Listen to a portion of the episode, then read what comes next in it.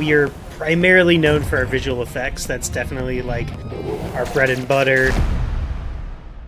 Footage Crate, which is a sub-site of Production Crate, is specifically for visual effects, and that's kind of where we got our start back in 2009.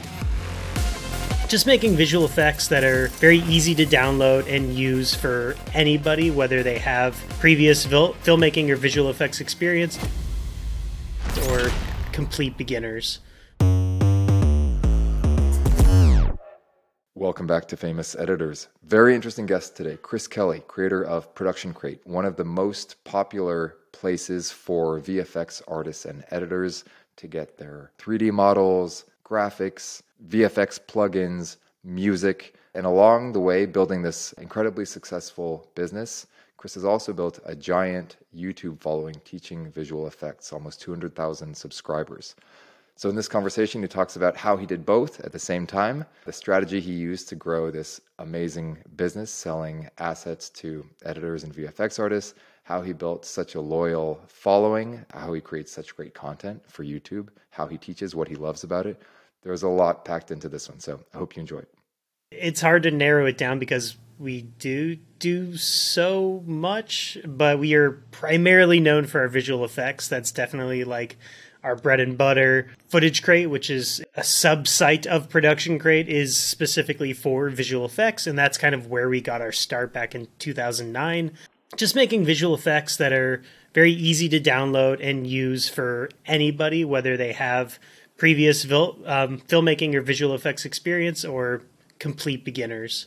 Um, so yeah, Footage Crate was kind of the start, but since then, obviously we've expanded quite a bit. We have music and sound effects over on soundscrate.com.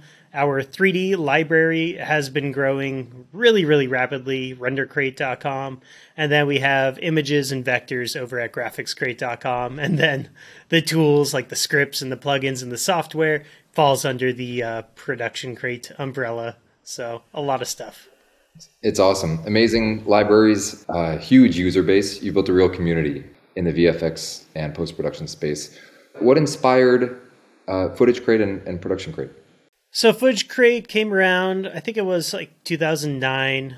Um, and I was at college, and my roommate was a cinematography major. So he was just making some projects on the side for fun, just like the silliest, stupidest little YouTube videos, like shoot 'em up, action, like choreographing like fight scenes in the hallway and stuff, and pissing everybody off. Um, and then he showed me After Effects, which blew my mind. I couldn't believe that you could do compositing at home, that you can, you know, take explosions or add lightsabers to your footage. Uh, so that got me really, really excited. And that was what I wanted to do on those projects. So I took over kind of the post and then I started to make my own visual effects. Um, and then I didn't really have any good place to store them. So I figured, okay, I'll make a website. That way I can download them anytime I'm not on this computer. And then I shared that website with a couple YouTubers I knew. And then they started to use it, spread the word. And from there, I was like, oh, hey, uh, th- there might actually be a business here. That's awesome. When did it become self sustaining? When did you look at it as your primary source of income? That was probably I think 2017 or 2018, so nearly like a decade after the website wow. actually started. Uh, through that whole time, uh, we're essentially just putting most of the money right back into the business. I was still learning how to be a filmmaker, so I would do motion graphics jobs, or I would PA on big sets, or I would direct whatever like 48 hour films and i just i was honing my skill sets and the website was growing along with me. And as it grew, we started to add team members, but I, I didn't go full time for whatever, eight or nine years. Was that uh, the college that you were in when, when uh, you started this? Was that film school or what, what were you studying at the time? No, I was a liberal studies major, so I wasn't studying anything. It was a nonsense degree. Yeah. Okay, it was uh, San Francisco State. Is that right? That's right. Yeah. I mean, it wasn't a nonsense degree. It was if you wanted to be a teacher, which was kind of my fallback because I didn't like the idea of giving up my summers, and teaching was the only way to kind of retain that. Um, I did try and switch it to be in uh, cinema, but the counselor gave me a bunch of crap about how difficult it would be to like swap. Uh, I didn't even deal with it. I self taught is a very good route for a lot of people, me included. Um, some people definitely flourish more in a um, structured environment. So to each their own. Do you remember the moment when you said, "Wow, I would love to work in post production or, or in filmmaking. I'd love to make that my career. Yeah, I mean, I've always dabbled. My brother did a lot of acting, uh, so I helped him a lot with that stuff. When YouTube first came out, I think it was like 2006, I probably uploaded a video there in the first month. I've always, you know, obsessed about watching films. I remember, like, if there were parties when we were kids, all the kids would like watch TV for like half a second and then run off and play. And I would just, I could not not finish the movie. I would sit there dedicated and just, yeah, finish it out no matter what it was. So yeah, I've always, always kind of been into it, but definitely in college, learning how much more you could do and, yeah. and that it's kind of like the limitations are more on the artist than the software kind of opened a new window for me. Do you remember what, what films uh, inspired you to to to do this? Do you have favorites from your childhood? I mean, The Matrix might yeah. have been like one of my first R-rated movies, you know, and it was just like mine I mean, it still holds up after all these years. Yeah. So that, I mean, obviously, so visual effects heavy too. Definitely was like a big push for me. And then, um, man, I've seen Jurassic Park maybe 50 times. So I'll, I'll say those are my two. Those visual effects hold up as well. I was just watching a breakdown of, of how they did them back yeah. then. Mind blowingly good. Yeah, so good. Yeah. And then tricks they would do, like uh, it, it, was always it was almost always like dark and raining when you would see the T Rex, which made the the limited CG of that era more convincing. Absolutely, or when they would be very clever about how they cut from like the animatronics back to the digital and they did in such a good seamless way that you you can't really tell the difference. And that just kind of yeah. like it builds the complete creature in your mind which is a cool way of doing it. Yeah right. Uh, and even that that uh, one of the scenes where the ford explorers get knocked over that was cg and, and everyone so i think i always assume that was just a real a real suv yeah. What are the most spectacular cg films uh, ever produced? You know, I I I'm not sure. I, I think some of the best ones have to be the ones that don't get any credit for being CG mm. because you don't yeah. notice. Like VFX and CG artists get so much hate thrown their way because people are like, "Oh, that CG was especially obvious, and therefore that CG is bad." And it's, I mean, that's that's maybe the CG stuff that you were seeing, but like, there's so many incredible breakdowns of entire worlds or cities being completely recreated from scratch and everyone just assumes that they're real and they don't they don't get the credit that they deserve. Any uh, examples come to mind? I think I mean a random one was like, do you ever see that Sherlock show with Benedict Cumberbatch? Not not yet. Like BBC or something, and it came out a couple years ago, and it wasn't even like that big budget of a production. I mean, it was big budget, but not like a Hollywood film. But yeah, I was watching some random VFX breakdown that popped into my feed of their recreation, and it was just like it's mind blowingly good. Like that, I watched the show, and I'm a VFX artist, and not for one second was I like distracted by it or analyzing it. Like I just believed it, and that's that's the best kind of visual effects in my opinion. But on the opposite side, like um, I'm I'm a big fan of like the going really big, really exaggerated, like over the top VFX at the same, like unapologetically in your face, oh, yeah. like CG. That stuff's cool too. Um, yeah, Bahubali. I don't know if you've ever seen that. No, I don't know that one. Crazy uh, action, like Bollywood type film. That like I Whoa. think the story's genuinely pretty awesome, and like it's just so exaggerated, like so in your face, but like it's self aware and it's fun and it's really cool. Yeah. So yeah, I guess I, I like the whole spectrum. Yeah, I love that. Uh, and on your channel, you'll do these amazing breakdowns of the kind of over the top, um, like amazing, you know, comic book movies. So Thor's Hammer or Incredible Hulk, and mm-hmm. you'll like supplement it with additional visual effects or show people how to recreate that effect. Totally. How do you choose the topics for your videos? It varies. I mean, we get a ton of requests from users who want to know a specific effect. Sometimes they get really, really specific. Like they'll download a clip from a TV show and say, "Hey, I want this exact portal or whatever." Yeah, sometimes it's just the hype though. Like if there's a new Marvel movie coming out, it's like, okay, we know that people are going to be interested in this effect, so let's do it. Yeah. And other times we just we're you know R and Ding a couple ideas, something works, and that inspires the uh, the effect that we end up making a tutorial about. What topics do you find resonate most? So over your years of, of growing this uh, incredibly popular channel, what have you learned in terms of audience preferences? Timing is important.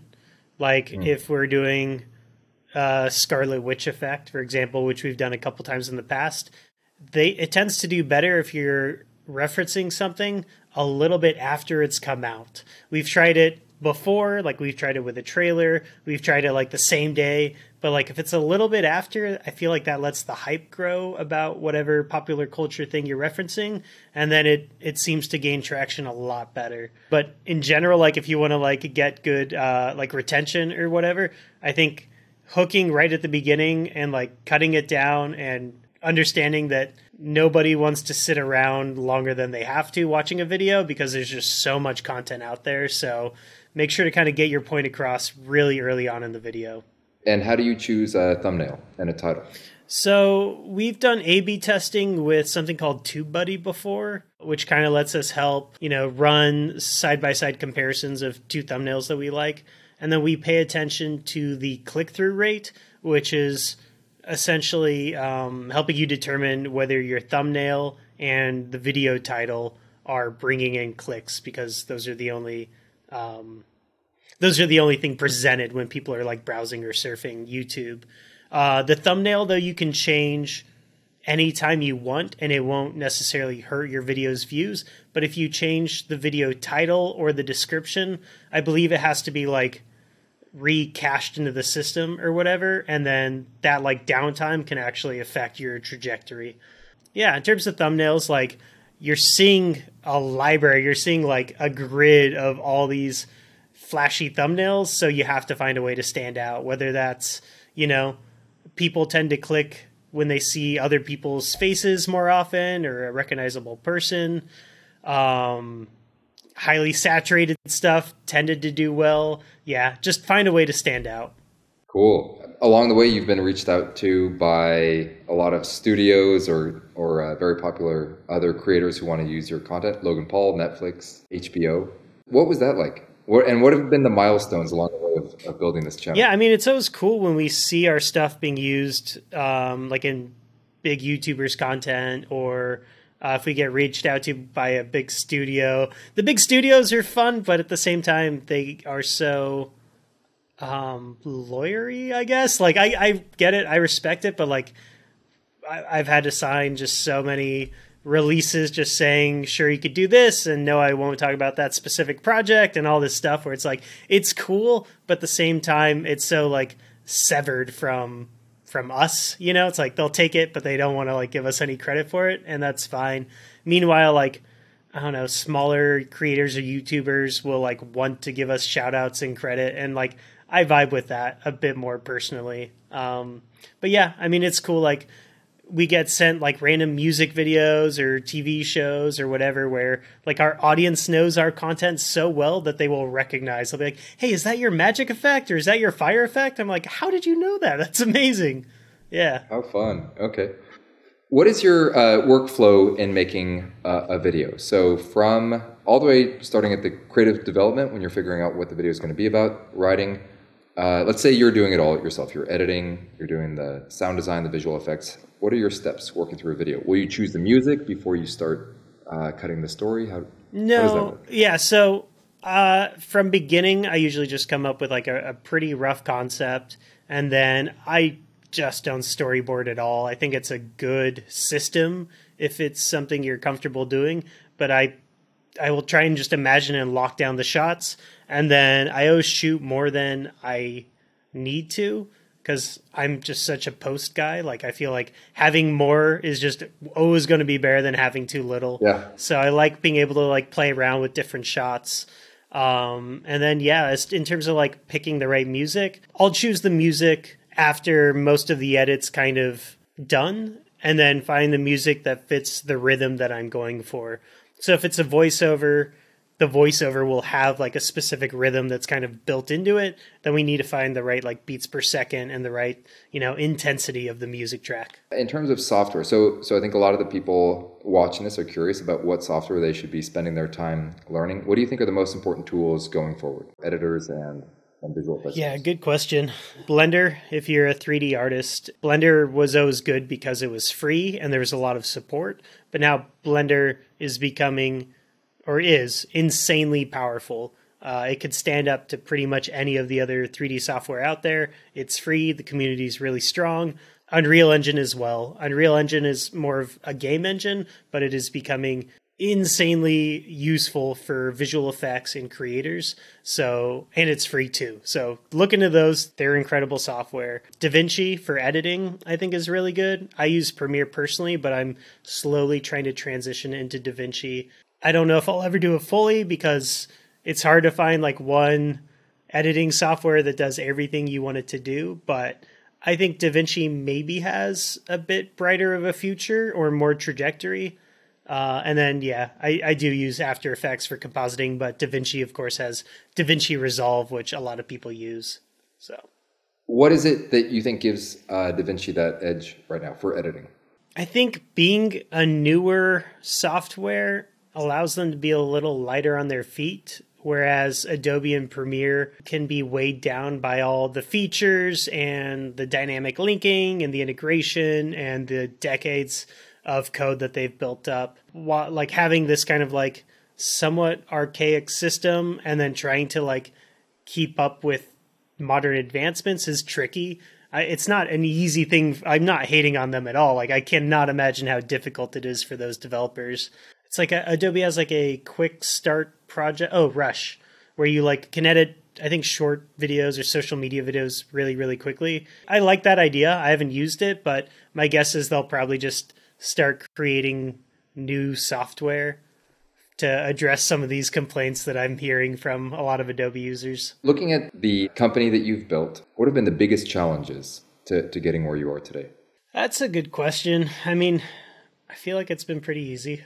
I'm not gonna lie. Like I'm just doing oh. what I want to do. Like it, you know, any win is like kind of a surprise because I'm having fun. Like we are working hard, but the job is just so cool. Like we're so psyched for anything that we're doing that the fact that it works out is just like sugar on top kind of thing. You have uh, literally hundreds of thousands of people using your site. Yeah, I think we have like 1.4, 1.5 million people that have signed up total. Yeah, a lot of people visiting.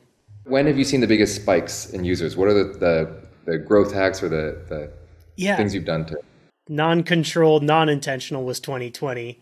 When that came around, we were ready to like buckle down and see what the heck is going on. I did not assume good things would happen, but so many people being stuck at home, bored out of their minds, I think kind of kickstarted more of a like uh, creator mindset in a lot of people.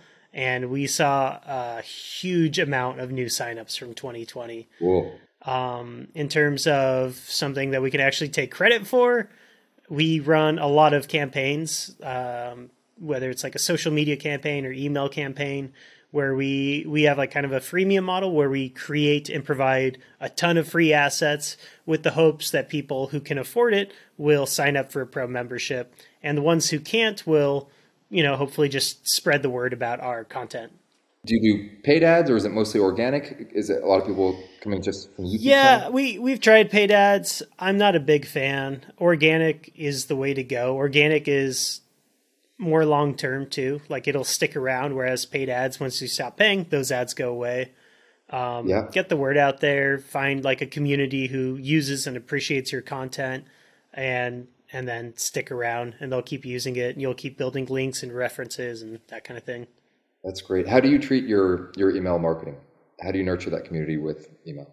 We have a subscriber list. When you sign up, you can like opt in or opt out and then hopefully most most people i think it's maybe like 60% do opt in. Um, and then i just try and email like twice a month. I don't want to spam anybody out. So pretty rare and it's usually just like new content updates because that's what we're really about. What collaborations have you done over the years that have been valuable for you?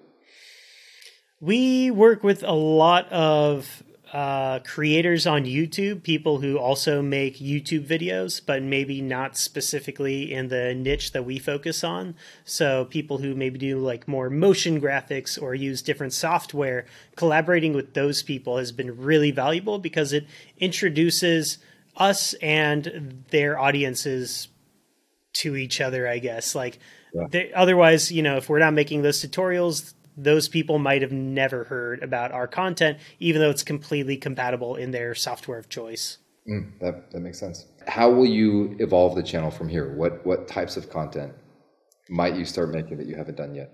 Yeah, it's we're we're always talking about it and we're always open to new directions. We used to do a weekly show called Saturday Morning Tutorials. It was kind of like a play on Saturday morning cartoons. We always started with a narrative story that was part of an ongoing like epic tale. Really well they're produced like Marvel movies. I mean they're they're great. Oh, you seen some? Yeah. Yeah. Yeah, we would just go so big with those. Um, yeah. But dude, it was exhausting, man. We had to like flip those around in a week so it was shooting these things, editing, doing the visual effects, doing the sound effects, and then making the actual tutorial, recording that, editing that, it, all in like one week. So it was too That's much. Amazing. Yeah, it was fun, but shorter, um, useful information is something we're playing around with. YouTube Shorts is huge. There's so much potential there, and we have not tapped into it at all. I mean, everybody's on their phones these days. If you're trying to connect with an audience, you know, go through the phone. YouTube Shorts, hands down, is something we're we're missing out on, but we're we're looking towards. And what about other platforms? TikTok, Instagram, any?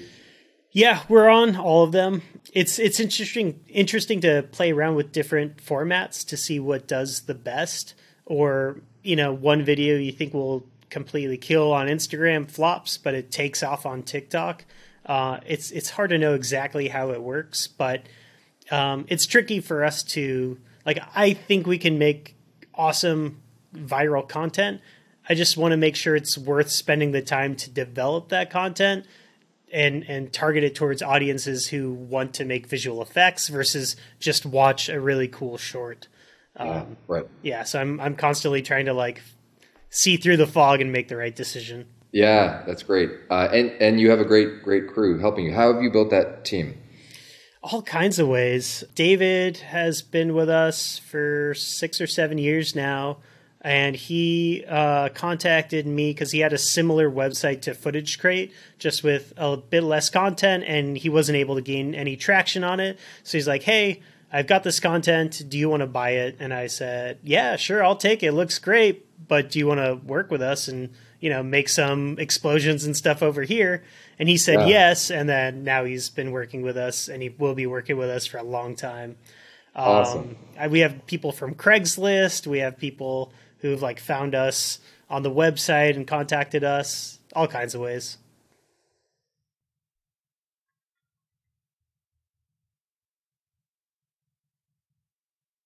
Early in their visual effects or editing careers, what tips do you have? Nobody in this industry, most people are not going to want to read your resume. It's not so relevant in such a visually driven industry. Get your reel looking sharp and, and don't make it too long and make sure your project file is editable so you can go back and swap out your worst shot with your most recent best shot super super important. Nobody wants to sit through a five minute reel where half of it is garbage. That's going to reflect reflect poorly on you. So a one minute reel of everything good versus a five minute reel of half bad stuff go with the shorter one. Uh, have a nice clean portfolio. Don't send people a google drive link and say hey this is my work make your own website. It's not that difficult to jump onto wordpress or any of those like easy make sites. And on your website have an about page. It's always nice to know and connect to some degree with who you're working with. If they're behind you know the anonymity of the internet uh, that disconnect can make it it'll be harder for you as well because they won't feel as inclined to maybe treat you like a person because they've never seen or never connected with you so you know make make sure you make it clear who you are on your website and what do you think is the important of the importance of location these days? So for people spread out around the world, what advantage, if any, comes from living in a, a film production hub like Los Angeles or Atlanta or Toronto or yeah, I, I think it's not so relevant these days. You may have to jump on calls late, late at night or early, early in the morning, but for the most part, everybody's pretty used to working mobily at this point. So, yeah, I'd say it's not a massive deal to to be living in a certain area unless you really need to kind of like bump shoulders with the right people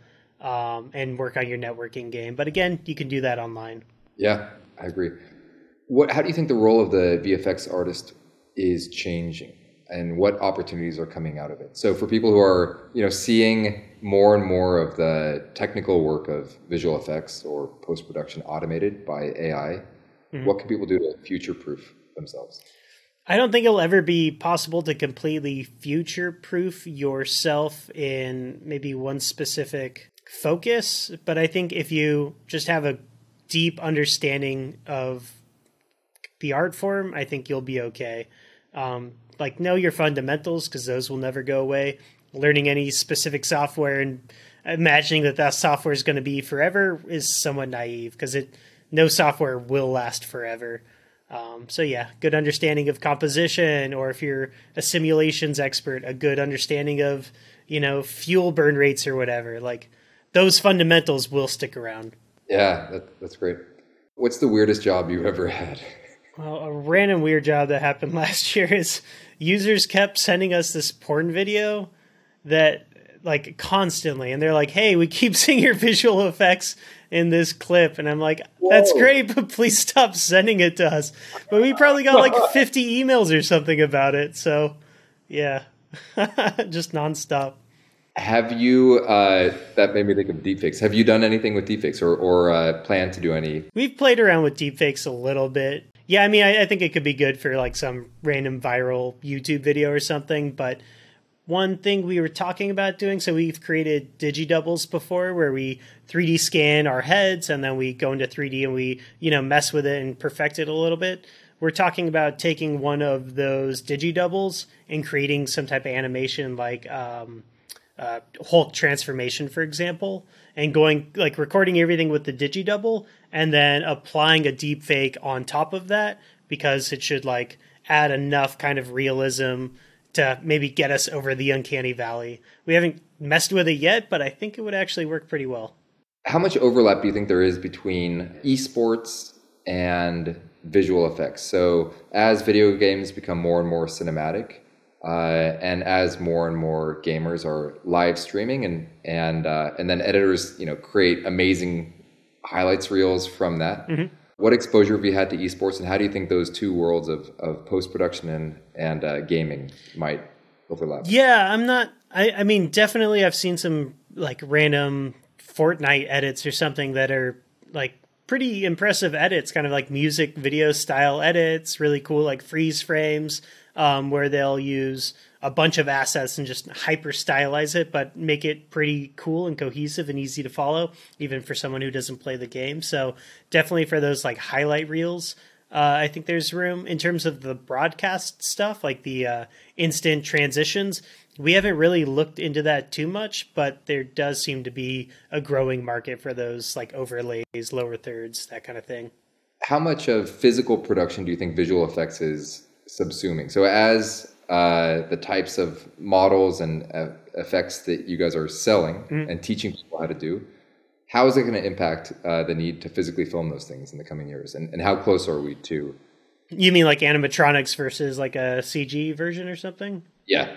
How close are we to not needing, you know, to actually film stunts? I mean, that's a great question. I I think there's always going to be room. The two complement each other so well. And no matter what your like aspect of production you're looking at, whether it's like just the budgeting or the time frame, there's going to be a need for using this or, you're using that. Going completely digital, a lot of people think is like band-aid solution, like, oh, we'll just fix it all in post. But it's like if you do some very simple things on set or just have uh, VFX supervisor who can just kind of point you in the right direction, it will save you so much time and so much money. And like, I, yeah, so I think they're they're a, a pretty good relationship. They they have a pretty good marriage right now. What new opportunities do you think will come for visual effects artists in the in the years to come? Yeah, so I I've never worked on like a feature length movie myself, and I don't really have any interest in that. Um, I, I, think it's awesome for the people who do because it, it's got to be pretty cool to see the content you make on the big screen. But I don't want to be one small piece of that. I like working as kind of a generalist and someone who knows how to, you know, run simulations and composite uh, EXRs and like kind of do the whole thing. And I think more and more people are going that direction. Um, there's so many cool visual effects artists uh, content out there. Like Just Joshing is a really talented guy who does a lot of like TikTok and Instagram videos. His visual effects are really really cool, and he's been able to connect and collaborate with a lot of big celebrities for their um, Instagram and TikTok channels, and you know probably gets paid pretty decently for that. What other creators are you watching? Just Joshing, really great. Shutter Authority, extremely talented guy. Peter Q, Caleb Natale is really good. There's a bunch of them. In production, there, you know, we run into problems on set all the time, mm-hmm. things that you could not have planned for. Do you have any any production disasters or production nightmares that you had to to solve on set? Well, I am not the best planner. I usually do a really good job with this stuff, but I just remember like 2 years ago or something, we were shooting dust explosions or fire, one of those like pyro kind of effects in the studio. And like everything was going smoothly and like there's you know dust in the air. We had like lab coats on. And i look over to the side and there's this, this girl just kind of standing there looking kind of terrified. I'm like oh who are you? Like what's going on? You shouldn't be here. And she's like I have uh, audition scheduled today at Production Crate. Oh my god, I totally forgot. so I think we freaked her out a little bit. She did. She performed really well, but yeah. Yeah. Oh, that's funny. Oh, you know, I would love to hear about your uh, your creator kits.